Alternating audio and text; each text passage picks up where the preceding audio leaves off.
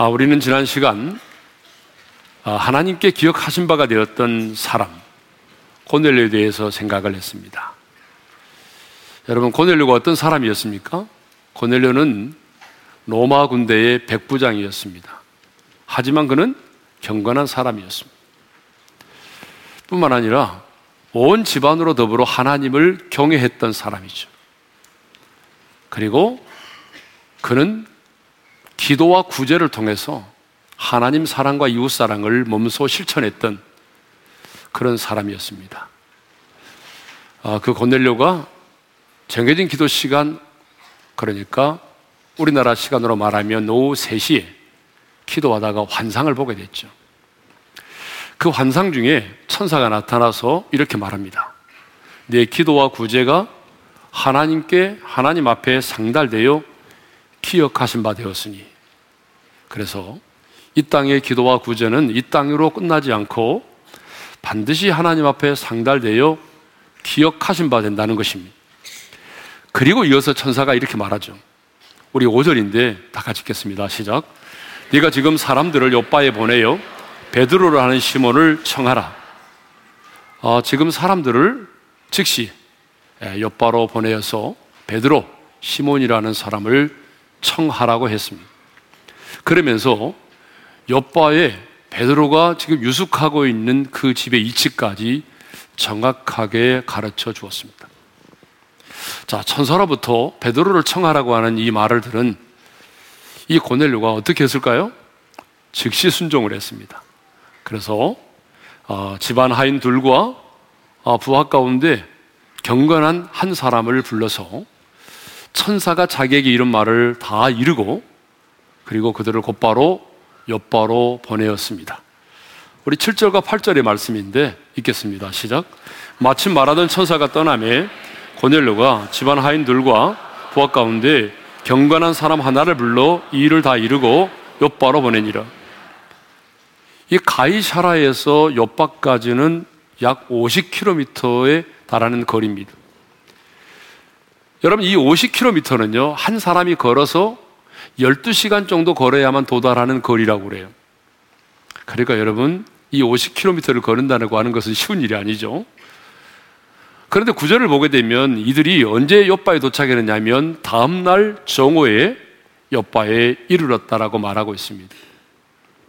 그러니까 그들은 이 50km나 되는 이 머나먼 거리를 어쩌면 밤을 새워 걸어서 다음날 정오에 옆바에 도착을 한 것입니다.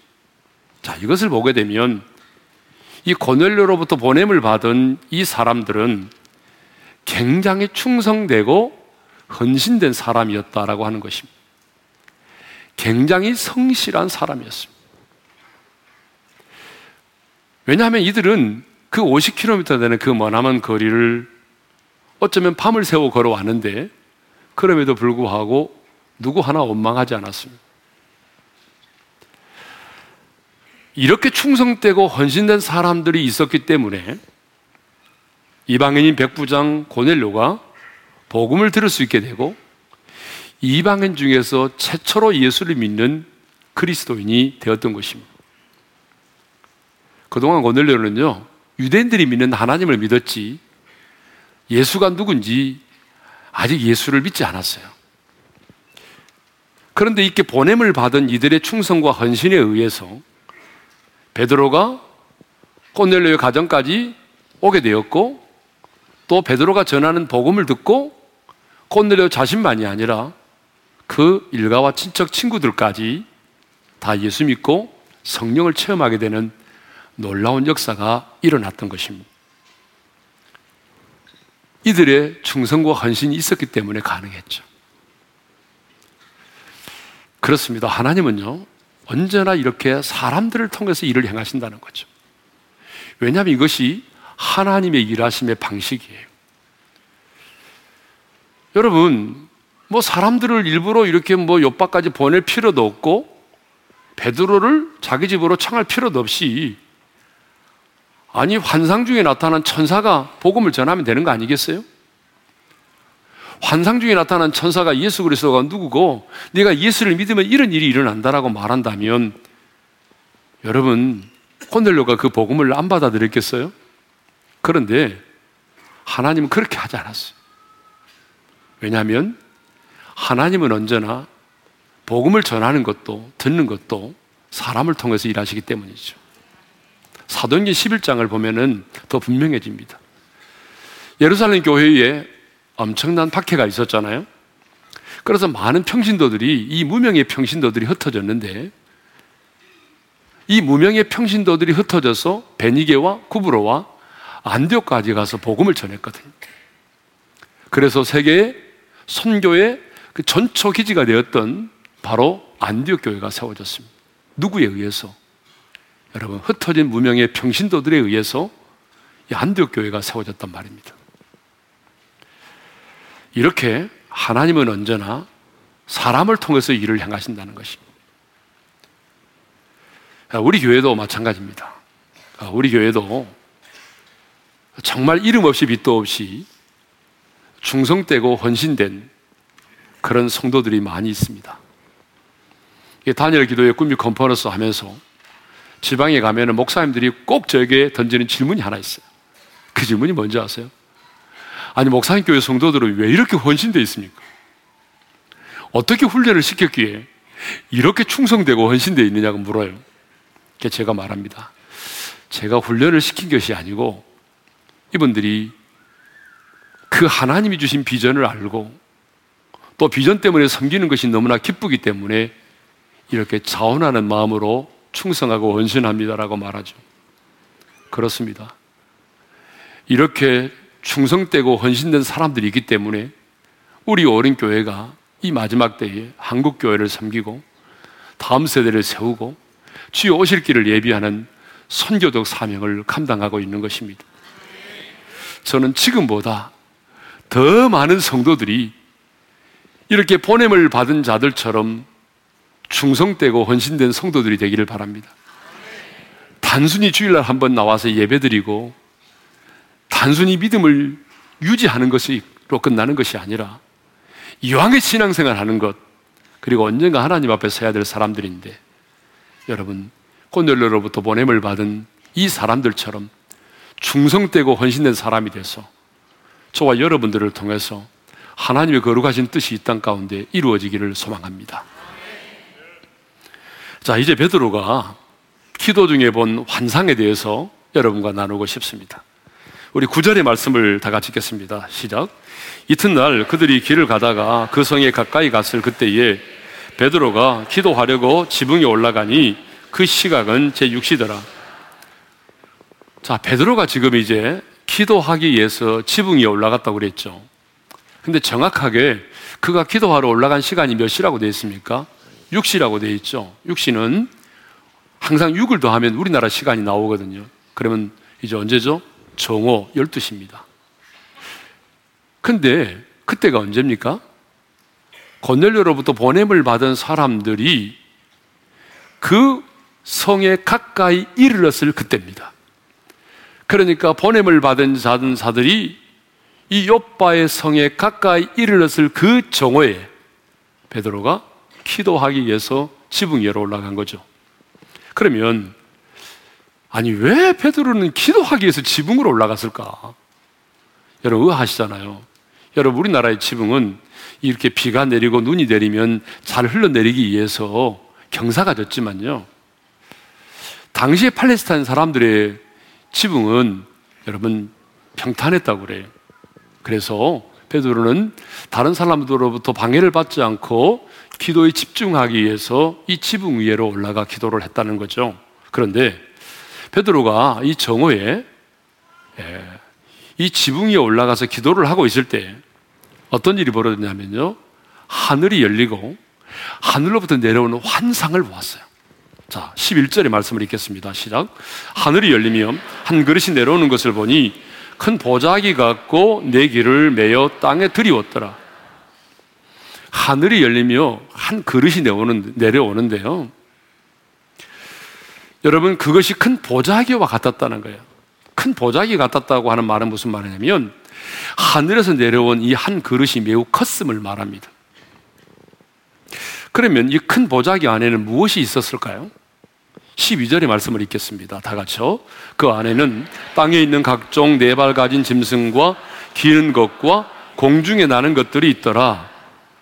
여러분 그 보자기 안에는요 소나 말, 돼지, 개, 여우와 같은 네발 가진 짐승들이 있었고요. 또 뭐 뱀, 개구리, 악어, 지렁이 같은 기는 것들이 있었고요. 독수리, 학, 참새 같은 공중에 나는 것들이 들어 있었습니다. 이 짐승들은 한결같이 유대인들이 오랫동안 전통적으로 속되다고 생각하고 부정하게 생각하고 있던 그런 짐승들이었어요. 베드로가 그런 짐승을 보았으니 얼마나 놀랬겠어요. 그죠? 그런데 그때 음성이 들려왔습니다. 베드로야, 일어나 잡아 먹으라. 이런 소리가 들려왔어요. 자, 여러분 13절 읽습니다. 시작. 또 소리가 있으되 베드로야, 일어나 잡아 먹으라. 여러분 그 짐승을 보여주면서 일어나서 잡아 먹으라는 거예요. 그때 베드로가 어떻게 반응했을 것 같아요? 즉각 거부를 했습니다. 주여, 그럴 수 없나이다. 자, 14절 읽습니다. 시작. 베드로가 이르되 주여 그럴 수 없나이다. 속되고 깨끗하지 아니한 것을 내가 결코 먹지 아니하였나이다. 주님 그럴 수 없습니다. 이 속되고 깨끗하지 않은 짐승을 내가 지금까지 먹은 적도 없고 내가 어떻게 이 짐승을 이걸 먹습니까? 근데 또 다시 음성이 들려왔어요. 15절입니다. 다 같이요. 하나님께서 깨끗하게 하신 것을 네가 속되다 하지 말라. 하나님께서 깨끗하게 하신 것을 네가 왜 속되다고 하느냐? 16절에 보게 되면 이런 일이 세 번 있은 후에 그 그릇이 하늘로 올려져 갔다라고 말하고 있습니다. 16절입니다. 다 같이요. 이런 일이 세 번 있은 후 그 그릇이 곧 하늘로 올려져 가니라. 예. 이런 일이 세 번 있었다고 말합니다. 무슨 말입니까? 일어나 잡아먹으라. 주여, 그럴 수 없습니다. 일어나 잡아먹으라. 주여, 그럴 수 없습니다. 일어나 잡아 먹으라. 주여, 그럴 수 없습니다. 이렇게 말했다는 거 아니에요? 세 번이나. 여러분, 이 말씀을 묵상하면서 제가 느낀 게 있습니다. 아, 오랫동안 한 사람에게 매여 있는 이 전통과 편견이라고 하는 게 이렇게 무섭구나라고 하는 것입니다. 여러분, 주여 그럴 수 없나이다라고 말한 것을 보게 되면 이 음성이 사탄의 음성이 아니라 주님의 음성이라는 걸 알고 있었어요. 그럼에도 불구하고 베드로가 그동안 지켜왔던 이 전통과 이 편견을 내려놓느라고 하는 게 이렇게 힘들고 어렵다는 거예요. 예. 그러면 보자기 안에 있는 이런 짐승들을 일어나 잡아먹으라고 하는 의미가 뭘까요? 여러분, 일어나 잡아먹으라고 하는 이 말의 의미가 뭐예요? 너희들이 속되다고 생각하고 혐오스럽게 생각하고 개처럼 취급하고 있는 저 이방인들에게도 나아가 복음을 전하라 그 말입니다. 무슨 말입니까? 이방인들도 복음을 듣고 구원을 받아야 할 백성이라는 거예요. 복음은 유대인만이 아니라 온 인류, 동서남북에 있는 모든 인류에게 증거되어야 될 기쁨의 소식이라는 거죠. 그래서 예수님은 온천하 만민에게 복음을 전하라고 그랬잖아요. 그리고 사도행전 1장 8절에 이렇게 말씀하셨잖아요. 읽겠습니다. 시작. 오직 성령이 너에게 임하시면 너희가 권능을 받고 예루살렘과 온 유대와 사마리아와 땅 끝까지 이르러 내 증인이 되리라. 그런데 유대인들은요, 자신들만이 아브라함의 후손이라고 생각을 해서 이방인들을 개처럼 취급했어요. 아니, 이방인들은 상종도 하지 않았어요. 아니, 이방인들은요, 지옥의 불쏘시개라 생각했어요. 여러분, 지옥에는 이제 유황불이 활활 타오는데, 그 믿지 않는 이방인들이 그 지옥의 불에 떨어져서 그들이 태워져서 그 유황불이 활활 타오른다고 생각했다니까요. 유대인들은 서민인 자신들에게만 구원이 임하고 자신들만 성령을 받는다고 생각을 했어요. 그런데 유대인들만 그런 것이 아니고 사도들도 동일하게 그렇게 생각을 하고 있었다는 거죠. 예. 그런데 하나님은 이 환상을 통해서, 이 음성을 통해서 이방인에게는 구원이 없다라고 하는 이러한 편견을 깨뜨리신 것입니다. 여러분, 편견이라고 하는 게 뭐죠? 사전에 보게 되면 미리 정해진 판단이라고 되어 있어요. 미리 정해진 판단. 이게 편견이에요. 근데 여러분, 이 편견은요, 이 복음을 전하는 하나님의 사람에게는 정말 사라져야 돼요. 우리가 편견을 갖게 되면요. 온전한 복음을 온전히 전할 수가 없습니다. 여러분, 왜 나사렛 사람들이 예수님을 그렇게 환영하지 않았을까요? 예수님의 고향 사람들인 나사렛 사람들이 예수님을 별로 환영하지 않았잖아요. 다른 지역의 사람들에 비하면. 여러분, 그 이유가 뭘까요? 편견 때문이에요. 어릴 때 모습을 알고 있잖아요. 뿐만 아니라, 가난한 목수의 아들이잖아요. 가난한 목수의 아들로 어린 시절을 함께 보냈으니까 그 어린 시절을 알고 있잖아요. 그러니까 여러분 그 편견 때문에 나사렛 사람들은 예수님을 별로 환영하지 않았어요. 왜 요나가 여러분 니니에라고 하라고 하는 하나님의 명령을 거역하고 옆바로 내려가서 다시스로 가는 배를 탔을까요? 그 이유가 뭐예요? 요나가 그렇게 한 이유가 뭘까요? 온수의 나라 저 니니의 사람들은 구원을 받으면 안 된다고 하는 편견 때문이에요. 저 니네 사람들은 멸망받아야 될 족속이지 구원을 받으면 안 된다는 편견이 있었어요. 하지만 빌립은요, 편견을 깨고 사람들이 상정도 하기 싫어하는 사마리아 성으로 들어가서 복음을 전했습니다. 왜냐하면 이 편견보다 더 중요한 것이 뭐냐면 그들의 영혼을 사랑하였기 때문입니다. 그런데 베드로와 유대인들에게만 이런 편견이 있는 게 아니라는 거죠. 놀라운 사실은 저와 여러분에게도 이 편견이 있다는 것입니다. 베드로와 유대인들에게만 이 편견이 있는 것이 아니라 오늘 이 시대를 살아가는 저와 여러분에게도 저 사람은 안 된다라고 하는 그런 편견이 있다는 거예요. 그래서 우리는 늘 이렇게 말하죠. 저 사람은 나보다 돈도 많고, 저 사람은 나보다 많이 배운 사람이니까 내가 복음을 전하는, 내가 전하는 복음을 받아들이겠어? 저 사람은 나보다 많이 배운 사람이니까 안 된다는 거예요. 저 사람은 나보다 좋은 집에 사니까 안 될 거라는 거예요. 저 집은 대대로 내려온 불교 집안이니까 안 될 거예요. 내 남편은 장손이니까 제사 때문에 안 될 거라는 거죠. 저 사람 무당의 아들이니까 안 될 거래요. 아니, 저 사람은 내 돈 때문에 사람이니까 예수 믿어도 사기칠 거니까 안 돼. 이런 거. 저 사람은 입만 열면 교회를 비난하고 목사를 비난하기 때문에 저 사람 죽었다 깨어나도 예수를 안 믿을 거라고 하는 이런 편견들. 여러분, 우리 안에 이런 편견이 얼마나 많은지 모릅니다. 우리는 이런 여러 편견 때문에 복음을 전하지 못하고 그리고 복음을 포기할 때가 있습니다. 우리 스스로 우리의 마음에 복음에 담을 쌓을 때가 있습니다. 그런데 오늘 우리 주님께서는 우리에게 말씀하십니다. 베드로에게만 말씀하시는 것이 아니라 오늘 저와 여러분에게 주님이 말씀하십니다. 뭐라고 말씀하시냐면 일어나 잡아먹으라고 말합니다. 한번 따라서 합시다. 일어나 잡아먹으라. 이 말은 시어머니를 잡아먹으라는 말이 아니에요. 일어나 잡아먹으라고 하는 이 말은 무슨 말이냐 그러면 바로 편견을 버리라는 거예요. 편견 없이 영혼을 사랑하라는 거예요. 편견을 가지지 말라는 거예요. 편견을 가지면 복음을 전할 수 없다는 거예요.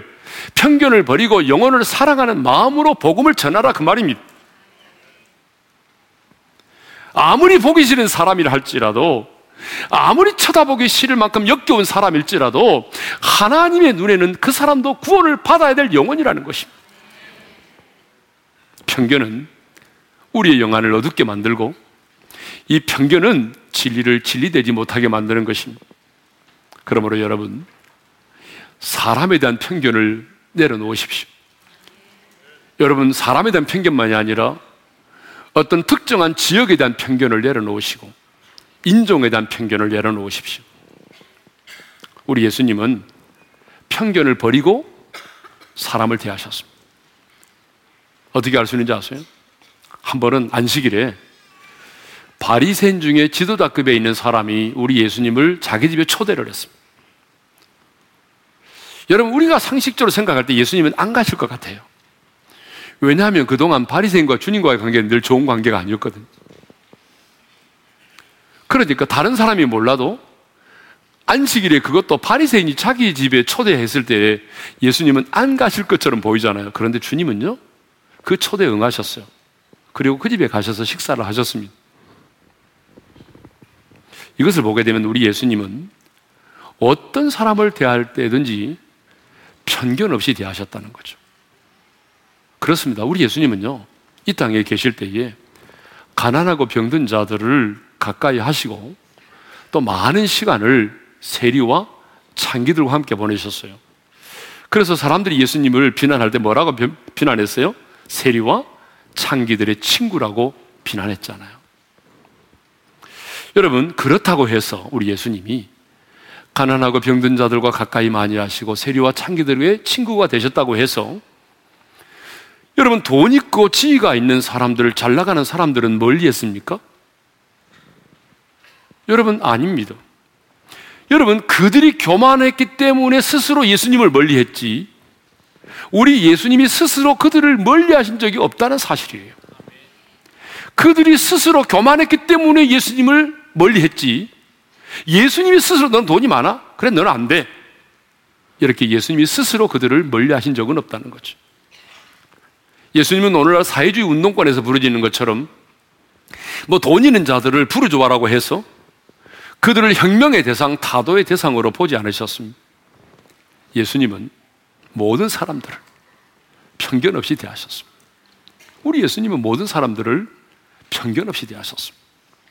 자, 부정하다고 생각하는 짐승을 보여주면서 일어나 잡아먹으라고 하는 이 말은 편견을 내려놓고 복음을 전하다고 하는 말이죠. 이제 성령의 인도하심에 대해서 한번 생각해 보도록 하겠습니다. 백부장 고넬료와 베드로가 만나게 되고 그 친척과 친구들이 예수를 믿게 되고 성령의 놀라운 역사를 경험하게 된 것을 보면 꼭 영화 속의 한 장면처럼 보입니다. 철저하게 성령의 인도하심에 따라서 한치의 착오도 없이 이 모든 일들이 이루어졌음을 우리가 볼 수 있습니다. 먼저 베드로와 고넬료가 보낸 사람들의 만남이 어떻게 이루어졌는지를 한번 살펴볼까요? 자, 베드로가 자신이 본 환상에 대해서 의아해하고 있을 때에 고넬료가 보낸 사람들이 자신이 유숙하고 있는 집을 찾아왔잖아요. 그죠? 자, 17절과 18절을 읽겠습니다. 시작. 마침 고넬료가 보낸 사람들이 시몬의 집을 찾아 문 밖에 서서 불러 묻되 베드로라 하는 시몬이 여기 유숙하느냐 하거늘 여러분 이것이 우연이라고 생각하세요? 고넬료가 보낸 사람이 옆바에 도착할 무렵에 베드로가 옥상에 올라가 기도를 하다가 환상을 보게 되었고 그리고 환상을 보고 의아해하고 있을 때 50km나 떨어져 있던 사람들이 정확하게 자기가 머무르고 있는 집을 찾아와서 자기 이름을 부르면서 자기를 찾고 있다고 하는 이 사실이 여러분 이것이 우연일까요? 결코 우연이 아닙니다. 그래서 성경은 마침이라는 표현을 쓰잖아요. 마침. 예. 베드로가 그 환상을 보고 의아해하면서 많은 생각에 잠겨 있을 때 이번에는 성령의 음성이 들려왔습니다. 자, 19절 20절을 읽겠습니다. 시작. 베드로가 그 환상에 대하여 생각할 때에 성령께서 그에게 말씀하시되 두 사람이 너를 찾으니 일어나 내려가 의심하지 말고 함께 가라. 내가 그들을 보내었느니라. 베드로가 환상을 보면서 뭐 이게 뭐지? 왜 이런 음성이 들리지? 막 이렇게 의아해하고 있을 때에 결정적으로 성령께서 말씀하셨습니다. 뭐라고 말씀하시냐면 두 사람이 너를 찾으니 의심하지 말고 함께 가라는 것입니다.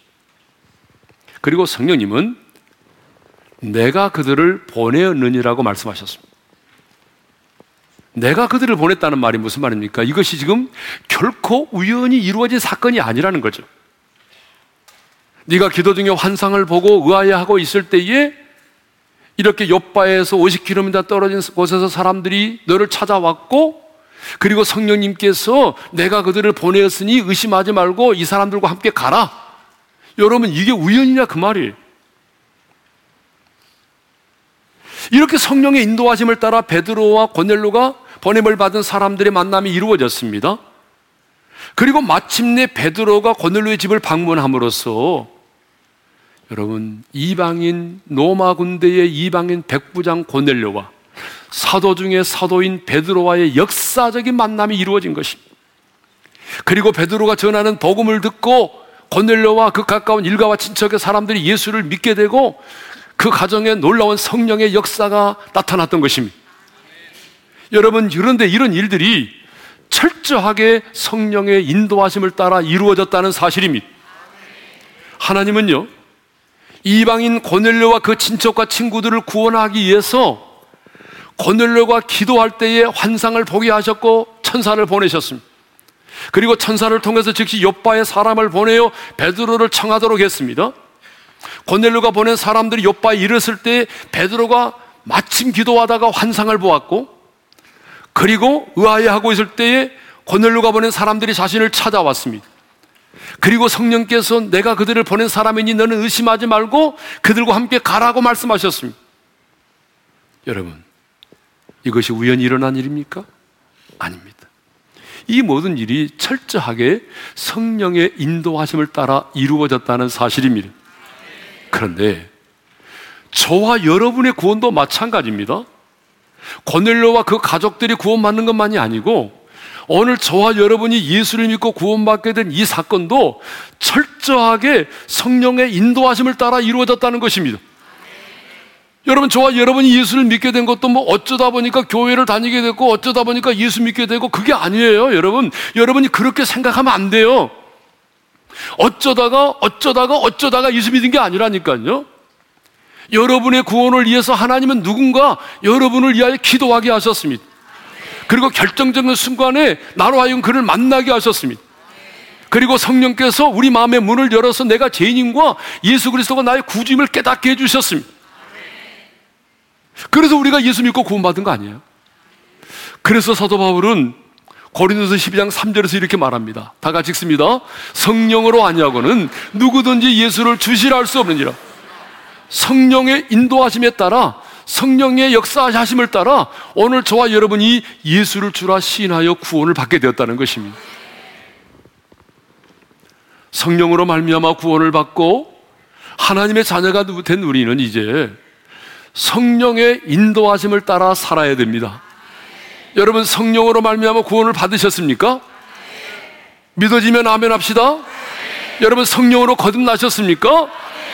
그렇다면 우리는 성령의 인도하심을 따라 살아야 된다는 거죠. 출애굽한 이스라엘 백성들이 저 가나안 땅에 들어갈 때 광야의 인생길을 먼저 거닐었는데 그 광야의 인생길을 거닐 때 그들은 낮에는 구름 기둥의 인도를 받았고 밤에는 불 기둥의 인도를 받았잖아요. 여러분 그 구름 기둥과 불 기둥이 뭐예요? 신약 시대로 말하면 성령님이란 말이에요. 그들이 구름 기둥의 인도를 받았던 것처럼 우리가 구원받은 백성이라면 광야의 인생길을 살아가는 우리들은 반드시 성령님의 인도하심을 따라 살아야 하는 것입니다. 그래서 바울은요, 로마서 8장 14절에서 이렇게 말씀하고 있습니다. 다 같이요. 무릇 하나님의 영으로 인도함을 받는 사람은 곧 하나님의 아들이라. 여러분, 누구를 하나님의 아들이라고 말합니까? 하나님의 영으로 인도함을 받는 사람이 하나님의 아들이라는 거예요. 교회를 다닌다고 다 하나님의 아들이 아닙니다, 여러분. 교회를 다닌다고 하나님의 아들이 아니에요. 하나님의 아들은 누구냐? 성령의 인도하심을 받아 성령의 인도하심을 따라 살아가는 사람들입니다. 여러분 성경을 보게 되면 하나님의 사람들은 한결같이 성령의 인도하심을 따라 살았습니다. 빌립 집사가 광야 사마리아 성에 들어가서 복음을 전하고 있을 때에 성령님께서 말씀하셨어요. 광야로 가라고. 여러분 이건 지약입니다. 여러분 복음을 전하는 사람들은 많은 사람 앞에서 복음을 전해야 되는데 지금 예수 주 예수 그리스도를 전함으로 사마리아 성이 뒤집어졌지 않습니까?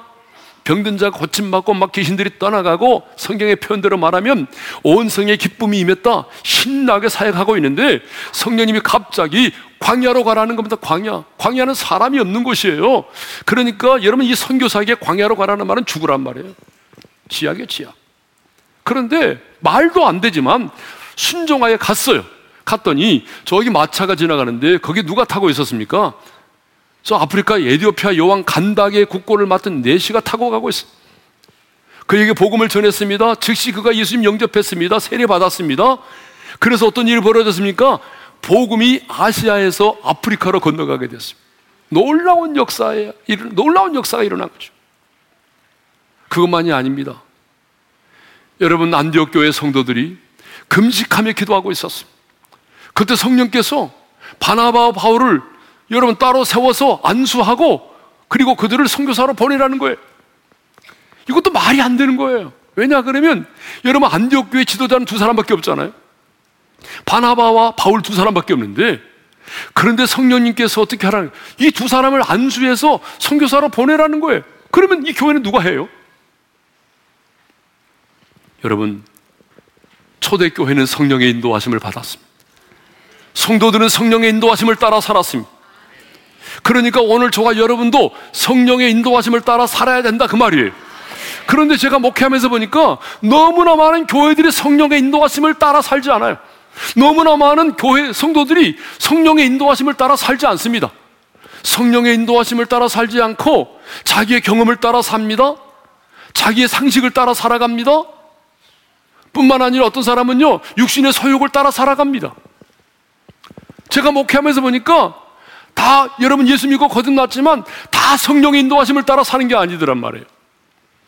그런데 정말 우리가 하나님의 아들이라면 성령의 인도하심을 따라 살아야 됩니다. 그럼 누가 성령의 인도하심을 여러분 받습니까? 누가 성령의 인도하심을 받습니까? 성령의 인도하심을 받는 사람은 첫째로요, 기도하는 사람입니다. 고넬리 역시 기도하다가 환상을 보았고 천사의 지시를 받았잖아요. 베드로 역시 지붕에 올라가서 기도하다가 여러분 환상을 보았고 성령님의 음성을 들었잖아요. 만일에 고넬료가 기도하지 않았다면 어떻게 되었을까요? 베드로가 그 시간에 기도하지 않았다면 어떻게 되었을까요? 두 사람의 만남이 이루어졌을까요? 두 사람 다 동일하게 오랜 시간 동안 시간을 정해놓고 기도하다가 여러분 성령의 인도하심을 받게 된 줄로 믿습니다. 제가 지난번에 독일 집회 가서 아, 강원도 태백에 있는 예수원이라고 하는 그 공동체를 방문했어요. 그래서 그 벤토레이 신부님을 만나서 얘기를 나누는데요.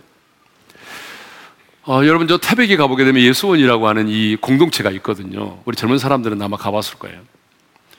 근데 이것을 세우신 분이 대천덕 신부님이세요. 이 대천덕 신부님이 1957년에 우리나라에 들어오셨어요.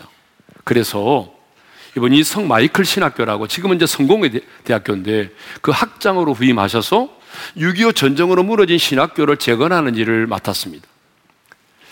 한국에 들어와서 사역한 지 한 6년쯤 되었을 때에 캐나다에서 집회를 하고 있을 때 이 대천덕 신부가 하나님께 물었습니다. 하나님 얼마 동안 제가 여기 신학교에 머물러 있어야 되나요? 물었어요. 그런데 놀랍게도 성령님께서 지금 사임하라고 말씀하셨어요. 지금요? 주님 갈 곳도 없고 저는 비행기 싹도 없고 아내와 아이를 부양해야 될 가장인데 아내와 상의도 없이 제가 사, 이, 지금 사표를 내면 어떻게 됩니까? 그때 성령님 말씀하시기를 내 아내의 문제는 내가 책임지 마. 너는 사표를 내라.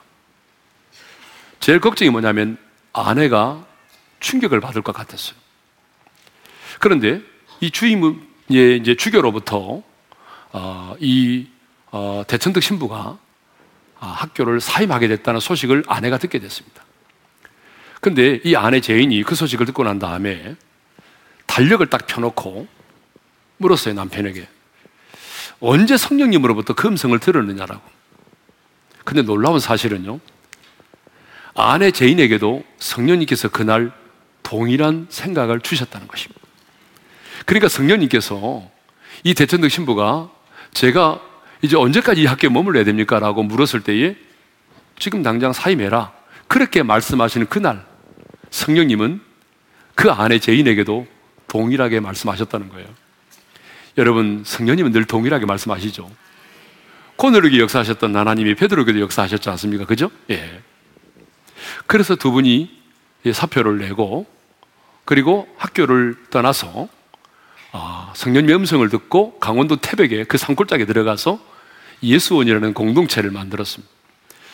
제가 이번에 이제 그분의 서재에 들어가서 이렇게 머무르면서 차를 마시면서 얘기를 들었는데 이 대천덕 신부님은요 정말 거룩한 영성. 요즘에 한국에 일어나는 영성들을 보게 되면 좀 지저분한 영성들이 굉장히 많아요. 그런데 이분은 굉장히 거룩한 영성을 가졌던 분이에요. 새벽 4시에 기상하셔서 언어 성경으로 큐티하고 성경 연구를 하고 그리고 이분은 오늘 내가 누구를 만난다 아니면 뭐 어떤 강의를 한다 그랬을 때에 이분은 꼭 30분에서 1시간 동안 방언으로 기도하고 그리고 사람을 만났다는 것입니다. 내가 오늘 누군가를 만나서 상담을 한다면 하나님 제가 오늘 누군가를 만나게 되는데요. 그때 제가 이분을 만났을 때 무슨 얘기를 해야 돼요? 하나님께서 이분에게 주시는 말씀이 뭐예요? 이걸 새벽에 기도를 통해서 다 들었다는 것입니다. 그리고 그분을 만났을 때 하나님의 마음을 가지고 그분에게 이야기를 했다는 거죠. 여러분, 이렇게 하나님의 사람들은 늘 성령의 인도하심을 따라 살아야 합니다. 예. 성령의 인도하심을 받기 위해서는 우리가 어떻게 해야 되죠? 오랜 시간 동안 기도해야 됩니다. 예. 두 번째로 누가 성령 인도하심을 받느냐 하면 순종하는 사람이 받습니다. 여러분 고넬료 보십시오. 즉시 사람을 옆바로 보내 베드로를 청하라고 할 때에 지치하지 않았습니다. 곧바로 보냈잖아요. 여러분 베드로 역시 의아해하고 있을 때에 성령님이 말씀하셨잖아요. 내가 보낸 사람이다. 의심하지 말고 가라. 그럴 때 즉시 순종해서 왔잖아요. 여러분 이거 쉬운 일이 아닙니다. 왜냐하면 유대인들은요 이방인들과 상종도 하지 않습니다. 같이 만나면 안 돼요. 그런데 더군다나 지금 로마 군대의 백부장 이방인이잖아요. 사도 중에 사도인 베드로가 로마 군대 백부장의 집을 찾아간다? 이건 있을 수가 없는 일이에요. 그럼에도 불구하고 베드로는 순종을 했습니다. 여러분, 만일 순종하지 않았다면, 코넬로가 순종하지 않았다면, 베드로가 순종하지 않았다면 어떻게 되었을까요? 여러분, 베드로와 이 코넬로와의 역사적인 만남은 이루어지지 않았을 것입니다. 구원을 받는 역사가 일어나지 않았을 것입니다. 그런데 순종했잖아요. 여러분, 성령의 인도하심을 따라 살기를 원하십니까? 그렇다면 여러분, 기도의 무릎을 꿇으셔야 돼요. 그리고 순종하셔야 돼요. 여러분, 왜 성령님의 음성이 들려오지 않습니까? 여러분들이 왜 성령의 인도하심을 따라 살지 못합니까? 저는요, 목회하면서 보니까 가장 결정적인 이유는 여러분들이 순종하지 않아서 그래요. 성령께서 수없이 여러분에게 말씀하셨지만 여러분들이 듣기만 하고 순종을 하지 않은 거예요. 그런데 여러분 성령님이 이미 다 아는데 순종하지 않을 걸 뻔히 아는데 왜 말씀하십니까? 그러니까 여러분 우리가 늘 성령님의 음성에 민감하고 내가 성령님의 인도하심을 따라 살아가려면 여러분 우리는 내 상식을 내려놓고 성령님이 말씀하신다면 우리가 순종해야 된다는 것입니다. 우리가 순종하면 할수록 우리는 정말 더 풍성한 하나님의 역사를 경험하게 되는 것입니다. 저는 우리 오린교회 성도들이 성령의 인도하심을 따라 살기를 원합니다. 여러분, 이 짧은 인생을 살다가 우리가 하나님 앞에 설 텐데, 이 짧은 인생을 살아가는 동안에 성령의 인도하심을 따라 살아갑시다. 여러분, 성령의 인도하심을 따라 살아가면, 여러분, 고난도 있습니다. 여러분, 반드시 성령의 인도하심 따라간다고 그래서 운수 대통한 게 아니거든요. 고난이 있습니다. 십자가를 져야 되기도 합니다. 좁은 길일 수도 있습니다. 그런데 놀라운 한 가지 사실은 뭐냐? 내가 성령의 인도하심을 따라 살아가면 상상할 수 없는 일들이 우리 가운데 일어난다는 것입니다. 예. 내가 생각, 내가 생각할 때 이건 정말 어떻게 설명할 수 없는 그런 기적 같은 만남이 이루어지는 것입니다. 제가 목회를 하면서 보니까 성령의 인도하심을 따라 살아가면 이루어질 수 없는 만남이 이루어집니다. 성령의 인도하심을 따라 살아가면 여러분 광야에도 길이 열립니다. 성령의 인도하심을 따라 살아가면 여러분 사막에도 샘이 솟아나게 돼 있습니다. 성령의 인도하심을 따라 살아가면 여러분 반드시 우리가 주님이 뜻하신 그곳에 내가 있게 된다는 것입니다. 내가 원하는 곳에 내가 있는 것이 아니라 주님이 뜻하신 그곳에 내가 있게 된다는 것입니다. 여러분 얼마나 신나지 않습니까? 그러니까 여러분 좀 우리에게 좀 부담이 돼도 때로는 고난이 와도 여러분 성령의 인도하심을 따라 살아서 성령께서 생각하시는 그 놀라운 일들을 풍성하게 맛보면서 살아갈 수 있기를 바랍니다. 자, 그런 의미에서 오늘 주신 말씀 기억하면서 찬양하겠습니다. 주님 말씀하시면 내가 나아가리다 찬양합니다. 말씀하시면 내가 나아가리다 주님 뜻이 아니면 내가 멈춰서리다. 나의 가고 서는 것 주님 뜻에 있으니 오 주님 나를 이끄소서. 주님 말씀하시면 주님 말씀하시면 내가 나아가리다 주님 뜻이 아니면 내가 멈춰서리다. 나의 가고 서는 것 주님 뜻에 있으니 오 주님 나를 이끄소서. 뜻하신 그곳에 뜻하신 그곳에 나 있기 원한 이끄시는 대로 이끄시는 대로 순종하며 살리니 연약한 내 영혼 통하여 일하소서. 주님 나라와 그 뜻을 이하여. 오 주님 나를 이끄소서 자 우리 한번 눈을 감고 주신 말씀 마음에 새기면서 기도하겠습니다 우리 세 가지를 놓고 기도할 텐데 주님 내가 그 고넬료로부터 보냄을 받은 사람들처럼 충성되고 헌신된 사람이 되기를 원합니다. 여러분 짧은 인생 살다가 하나님 앞에 설 텐데 정말 충성되고 헌신한, 헌신된 사람으로 살다가 하나님 앞에 섭시다. 하나님은 사람을 통해서 일을 행하시거든요. 두 번째로 일어나 잡아먹으라는 말씀을 마음에 새기면서 주님 내 안에는 편견들이 사라지기를 원합니다. 내 자신도 모르게 내 마음에 쌓여져 있는 이 복음의 담들이 무너지기를 원합니다. 어떤 사람을 대하든지 편견을 버리고 대할 수 있게 도와주십시오. 편견 없이 영혼을 사랑하게 도와주십시오. 두 번째 기도고 세 번째 기도는 주님 내가 성령의 인도하심을 따라 살기를 원합니다. 무릇 하나님의 영으로 인도함을 받는 사람은 곧 하나님의 아들이라고 그랬습니다. 여러분이 하나님의 자녀라면 우리는 성령의 인도하심을 따라 살아야 됩니다. 성령의 인도하심을 따라 살면 힘들 수도 있습니다. 고난도 있습니다. 그렇지만 놀라운 사실은 내가 주님이 뜻하신 그곳에 내가 있게 된다는 것이고 상상할 수 없는 만남과 상상할 수 없는 놀라운 일들이 우리 가운데 있어진다는 것이죠. 하나님, 기도의 사람이 되고 순종의 사람이 돼서 성령의 인도하심을 따라 살기를 원합니다. 오늘 이 세 가지 말씀 붙들고 우리 두 손을 가볍게 들고 주여 한번 외치고 부르짖어 기도하며 나갑니다. 주여! 할렐루야 아버지 하나님 감사합니다. 오늘도 우리에게 귀한 말씀을 주셔서 감사합니다. 이 말씀이 우리 마음판에 새겨지게 도와주십시오. 하나님 고넬로로부터 보냄을 받은 이 사람들처럼 우리 자신들이 충성되고 헌신된 사람이 되기를 원합니다. 불평과 원망의 사람이 아닌 정말로 하나님의 나라에 귀하게 쓰임하는 충성되고 헌신된 그런 사람들이 될 수 있도록 은혜를 베풀어 주시옵소서. 하나님 아버지 오늘 내 안에 하나님이 편견들이 무너지기를 원합니다. 하나님이 어떤 사람들에 대한 편견, 하나님이 내 마음에 아버지 쌓여있는 이 복음에 대한 산들이 무너지게 도와주셔서 인종에 대한 편견과 지역에 대한 편견과 사람에 대한 편견을 내려놓고 편견이